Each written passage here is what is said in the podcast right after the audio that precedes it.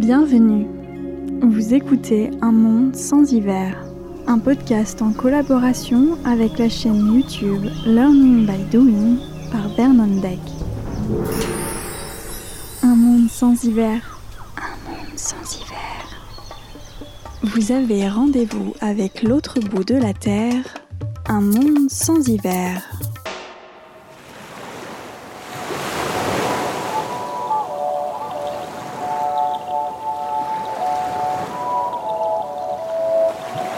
Avez-vous déjà ressenti cet ennui du quotidien Cette envie de tout quitter pour partir, vivre autre chose, de plus simple, peut-être de plus vrai? C'est pourquoi j'ai décidé de tout plaquer. Mon job, mon appartement, mes petites habitudes. Je vais suivre Vernon, mon compagnon, en Indonésie et tenter un autre mode de vie, nomade, sur un voilier de 12 mètres de long. Une aventure en mer à l'autre bout de la Terre. Et si tout comme moi, vous envisagez de tout quitter pour parcourir le monde, ou tout simplement que vous aimez les récits de voyage, ce podcast est fait pour vous.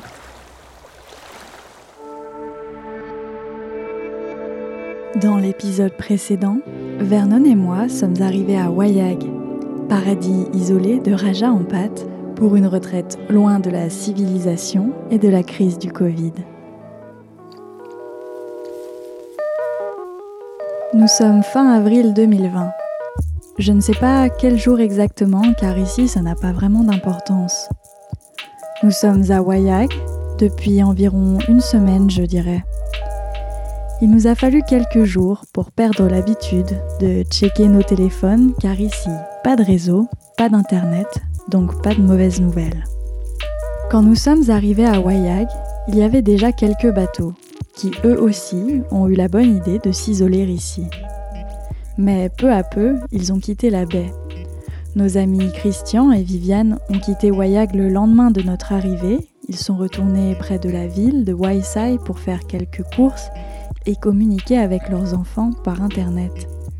Jim a quitté la baie le jour suivant. Seul un catamaran d'un couple américain-australien est resté un peu plus. Nous avons partagé le mouillage avec eux, mais n'ayant pas beaucoup d'atomes crochus, nous avons décidé de trouver un nouveau mouillage dans la baie pour s'isoler un peu plus. C'est assez étrange, nous ne pouvons pas dire que ce couple ne soit pas sympa, mais c'est comme s'il y avait un esprit de compétition à chaque fois que l'on s'adresse la parole. Si on les croise, après une plongée, ils vont nous dire que là où nous étions n'était pas aussi bien que là où ils étaient. Si on a vu deux requins à l'arrière de notre bateau, ils vont nous répondre qu'ils en ont vu trois et des bien plus gros. Bref, on ne trouve ça pas très intéressant et on préfère se retrouver un peu seuls tous les deux. Vernon a repéré une petite baie à l'entrée de Wayag.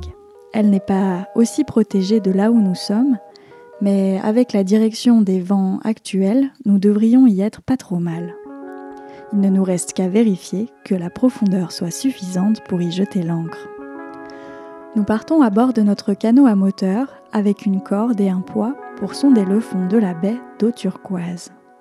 Wayag, c'est des centaines de micro-îles, certaines d'à peine 2 mètres de large, retenues par un pilier fin de roches et de récifs plongeant dans l'eau cristalline. Zigzaguer dans ce labyrinthe d'îles désertes à bord du canot sur une eau limpide au-dessus des coraux, c'est quelque chose de magique et difficilement descriptible. En entrant dans la baie, j'observe les alentours. Nous sommes entre deux falaises de roches abruptes et taillées par la mer et les pluies depuis des milliers d'années. Au fond de la baie, une jungle très haute et dense pousse derrière une petite plage de sable fin. Quelques perroquets rouges la survolent en poussant des cris qui me sont étrangers.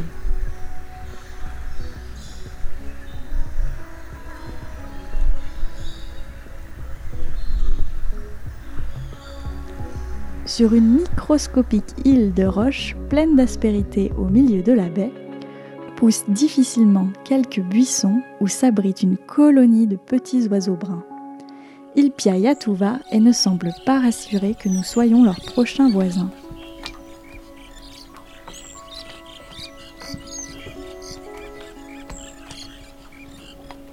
Quand on s'approche, il se précipite dans tous les trous de roche pour se cacher.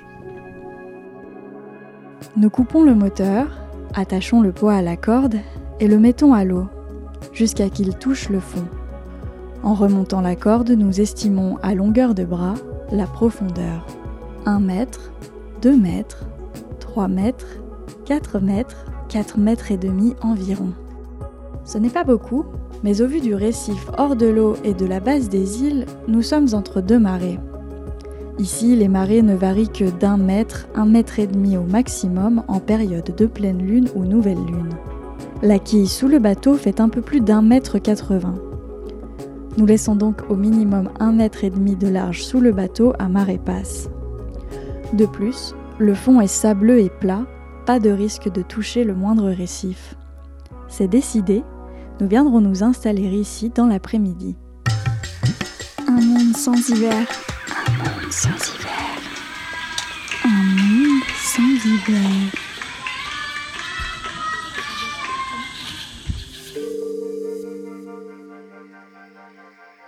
À 16 heures, nous jetons l'ancre dans la baie. Du bateau, je peux voir parfaitement le fond, une invitation à se jeter à l'eau que j'accepte sans hésitation. Je vois, un peu au loin, à droite de la baie, le récif corallien se dessiner. J'aimerais y aller à la nage, mais je n'ai pas le courage. Wayag est très sauvage et je ne suis pas encore vraiment à l'aise dans cet environnement équatorien. Si je me trouvais nez à nez avec un gros animal, loin du bateau et seul, je paniquerais sans aucun doute. Avec Vernon, je me sens rassurée. Mais quand je dois partir explorer seule, même à une centaine de mètres du bateau, je me sens très vulnérable. Je décide alors de prendre l'un des stand-up paddles. Nous avons à bord deux stand-up paddles de la marque suisse Indiana. Vernon est sponsorisé par cette marque. Et ce n'est pas parce qu'il est sponsorisé que je vais en dire du bien, mais vraiment, de tous les paddles gonflables que j'ai pu utiliser, que ce soit sur les lacs de Savoie ou en Méditerranée, ce sont vraiment les meilleurs. Avant même d'essayer cela, j'ai toujours trouvé ça sympa de faire du paddle. Mais c'est pas toujours très stable, quand on est au milieu, il se plie légèrement. Bref, c'est cool pour jouer, mais pas vraiment pour faire de longues promenades debout. Mais ceux que nous avons à bord sont vraiment parfaits, ultra rigides, stables, légers. Ils peuvent rester des jours au soleil dans l'eau salée, jamais ils ne se déforment, ne gonflent et surtout quand on part se promener avec, Debout sur la planche ou à genoux, il ne se plie pas, aussi rigide que du bois. J'utilise beaucoup le paddle à Wayag. C'est un bon moyen d'explorer l'archipel en silence, sans que je sois directement au milieu de ce monde sous-marin parfois encore un peu effrayant pour moi. Debout, sur la planche, je peux voir parfaitement à travers l'eau les coraux, les poissons, les tortues inquiètes, les requins et toute l'incroyable vie sauvage sous-marine. Je fais le tour de la baie, sur ma planche, longeant les falaises, les récifs et la plage. La plage, ça aussi c'est un terrain hostile à mes yeux. C'est fou comme la réalité est différente de ce que j'imaginais à partir des photos de plage de rêve. Bien sûr, tout reste aussi magnifique, mais il y a bon nombre de critères que mon imaginaire et les photos Instagram ne m'ont pas racontés. Premièrement, la moiteur ambiante. Il fait lourd, chaud et humide. Je ne comprends même pas les stratagèmes des Instagrammeuses pour avoir l'air aussi apprêtée dans cet environnement. Car pour ma part, j'ai des gouttelettes de sueur dans la moustache, la peau huileuse et les cheveux collés sur le front. Deuxièmement, les insectes et araignées. Ce genre de plage entre jungle et eau turquoise sont souvent pleines de moustiques, mais encore plus sympa, de sandflies. Ce sont de petites mouches minuscules qui sucent le sang. Quand elles piquent, ce n'est pas agréable, et le bouton qui reste après vous vaut une bonne quinzaine de jours, si ce n'est plus de démangeaisons. Sans compter le nombre d'autres animaux rampants et volants inconnus au bataillon, mais dont la couleur ne m'inspire pas une grande confiance. Et enfin, les bébêtes d'eau, pas plus sympas.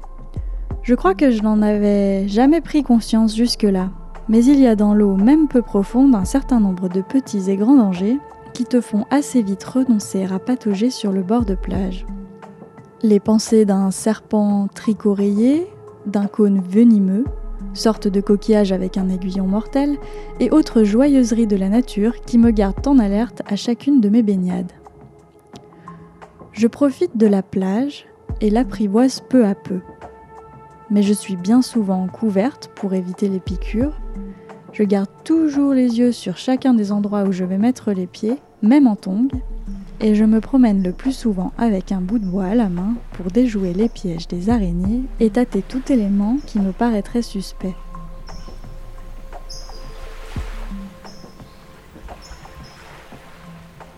Après quelques jours, la petite plage est mon terrain de jeu. Je ne m'en méfie plus et passe de nombreuses heures à lire dans le hamac ou sur un tronc échoué. J'y observe les crabes, Bernard l'ermite et les oiseaux bleus pêcheurs. Mais il reste encore dans mon dos la jungle, la jungle immense, chargée et impénétrable qui réveille de nombreuses inquiétudes. Pourtant, je me suis toujours considérée comme assez aventurière. Je peux partir seule en forêt ou en randonnée sans crainte, je n'ai pas peur de me salir ni des animaux sauvages européens. Je suis même plutôt à l'aise dans cet environnement. Mais ici, je réalise à quel point je me sens vulnérable.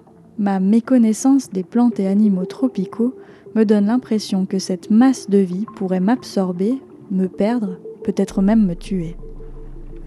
Pendant près d'une semaine, j'observe cette jungle de loin, puis parfois me lève, déterminée à pénétrer ce nouveau monde, puis m'arrête net, à l'orée de la jungle, le cœur battant en entendant tous ces bruits inconnus et voyant la lumière du soleil peu à peu disparaître dans un millefeuille de végétation.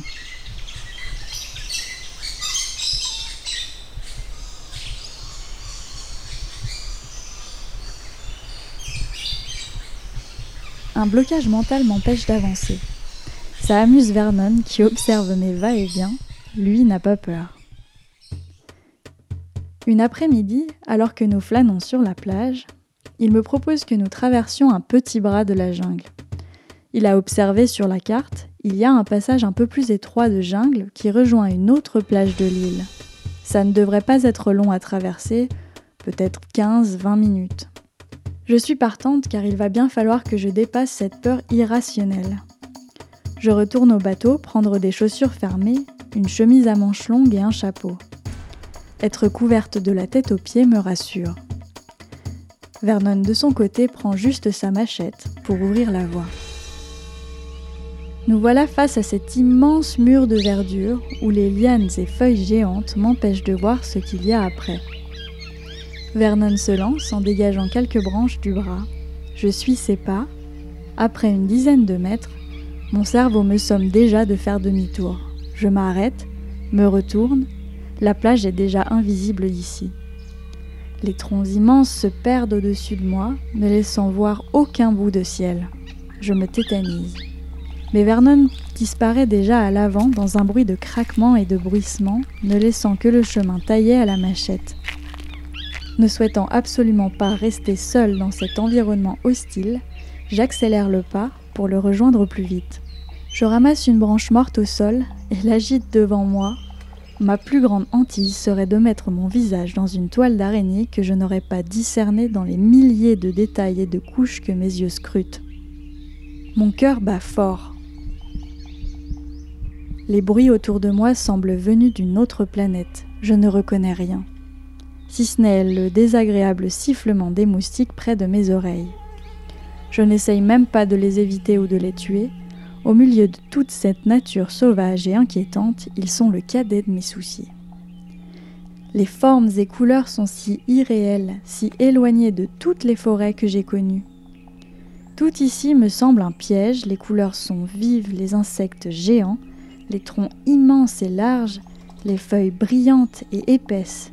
Je reconnais quelques nids étrangers, un scarabée à taches fluorescentes, une araignée géante à pois jaunes. Je me retourne à chaque frôlement suspect sur mon corps. C'est captivant, mais inquiétant. Je n'ai plus aucun repère et j'ai l'impression que notre direction n'est pas la bonne, que nous tournons en rond. Quand enfin la lumière perce peu à peu l'épais mur de feuillage pour laisser place à une magnifique plage de sable blanc bordée par des cocotiers. Les vagues turquoises s'échouent avec force, laissant des traînées de mousse quand elles se retirent. Quelques jeunes requins chassent dans l'eau peu profonde. Je savoure ce moment. Je suis fière de moi, j'ai traversé la jungle.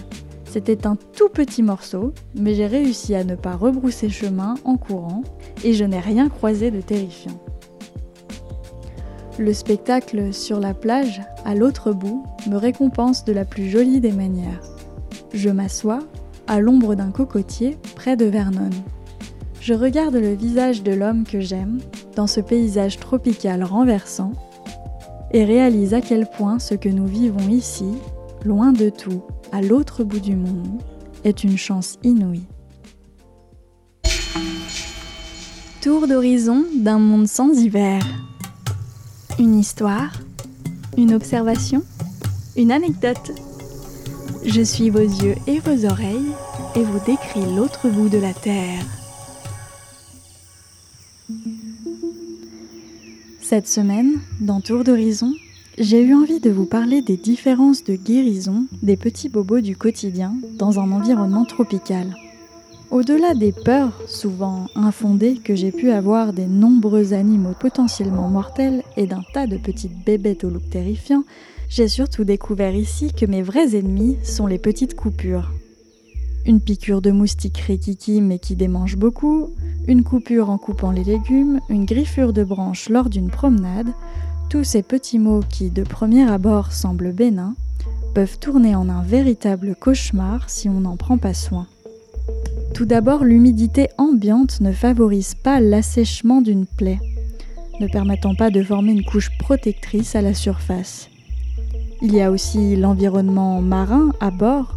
Vivre sur un bateau, c'est avoir pratiquement toujours les pieds mouillés, la peau salée et ou en sueur, et encore une fois, les blessures ne peuvent se refermer rapidement en étant constamment humides. Et surtout, toutes celles liées à des piqûres d'insectes, petites brûlures de méduses ou allergies à une plante créent des démangeaisons difficiles à contrôler et assez rapidement, on aggrave le mal d'origine en s'ouvrant avec des ongles pas toujours nickel, créant de véritables nids à infection. Vous pouvez rajouter à cela nos visites dans les villes pour les provisions où l'on marche le plus souvent en tongs dans des rues pas toujours très propres. J'ai le souvenir de la rivière par laquelle nous entrons à Waisai avec le Zodiac, où l'on peut apercevoir dans l'eau trouble par les déchets et les évacuations d'eau grise des poissons morts, des sacs plastiques, des restes de nourriture en putréfaction et dans laquelle nous devons patauger à l'aveugle entre les morceaux d'épaves de bateaux et de détritus en tout genre pour rejoindre le marché. Si tu as le malheur de marcher sur un clou ou bien même d'avoir déjà une plaie au pied, l'infection est assurée. Bien que j'ai eu la chance d'avoir très peu de problèmes cette année, ayant une peau qui cicatrise relativement vite par nature, ça n'a pas été le cas de Vernon et nous avons eu un certain nombre de fois de bonnes frayeurs en voyant certaines de ces petites plaies dégénérer en une énorme infection en quelques jours. Nous avons entendu bon nombre d'histoires de marins et voyageurs mourant de manière foudroyante suite à une infection qui peut parfois sembler ridicule, mais tourne à la septicémie en moins de temps qu'il ne faut pour le dire. J'ai vraiment été surprise à quelle vitesse un bouton de moustique un tout petit peu ouvert pouvait se transformer en un volcan de chair purulent violacé. Une fois l'infection en place, le sang trimballe toutes les bactéries et c'est toutes les autres petites plaies sur le corps qui se mettent à devenir purulentes à leur tour. C'est ultra flippant. Contrairement à ce que l'on fait en Europe, le meilleur moyen de cicatriser une plaie en milieu tropical est de la laisser couverte dans un pansement non-stop et de la nettoyer deux fois par jour au minimum au savon. Pas question d'essayer de la laisser sécher à l'air, car ça n'arrivera pas et qu'elle s'exposerait à beaucoup de poussière ou saleté, source d'infection. J'ai vraiment regretté de ne pas avoir pris avec moi plus de produits dans ma pharmacie pour contrer ce genre de petites plaies du quotidien. Il est quasiment impossible en Indonésie de trouver de l'argile ou des désinfectants efficaces, ce qui nous a obligés à nous rendre en dernier recours à l'hôpital, changeant nos plans de route pour se rendre dans une ville, ce qui est loin d'être évident quand on voyage en bateau. Encore heureux, les médecins sont en général enclins à prescrire le double des doses d'antibiotiques nécessaires pour se soigner afin que nous gardions un stock à bord en cas d'infection loin de tout. Mais encore une fois, il est toujours mieux d'éviter les infections trop souvent, les antibiotiques perdant de leur efficacité s'ils sont consommés trop régulièrement. Nous avons aussi eu la chance d'avoir parmi les auditeurs et abonnés YouTube des médecins à qui on a pu envoyer des photos et décrire des symptômes et qui ont pu nous aiguiller sur la marche à suivre ou encore dans les moments où il n'était plus temps de jouer les apprentis médecins à bord mais plutôt de filer en toute urgence à l'hôpital le plus proche. Je tiens vraiment à les remercier pour leur aide précieuse. Dans le prochain épisode d'Un monde sans hiver, je vous parlerai de nos explorations sous-marines et de nos passe-temps seuls dans un archipel désert. L'épisode se termine à présent, merci de votre écoute. Je vous rappelle que vous pouvez soutenir Un monde sans hiver en devenant l'un de mes Patreons ou via PayPal, mais aussi en partageant sur vos réseaux sociaux avec les personnes qui pourraient apprécier Un monde sans hiver. Vous pouvez suivre et commenter nos aventures en mer sur les réseaux sociaux Instagram et Facebook, at un monde sans hiver tout attaché. Vous pouvez aussi suivre notre voyage en vidéo dans une version anglophone sous-titrée française sur la chaîne de Vernon Deck, Sailing Learning by Doing. Un monde sans hiver, un podcast original par Marie-Morgane Rousselin. Je vous donne rendez-vous dans une quinzaine de jours pour un nouvel épisode.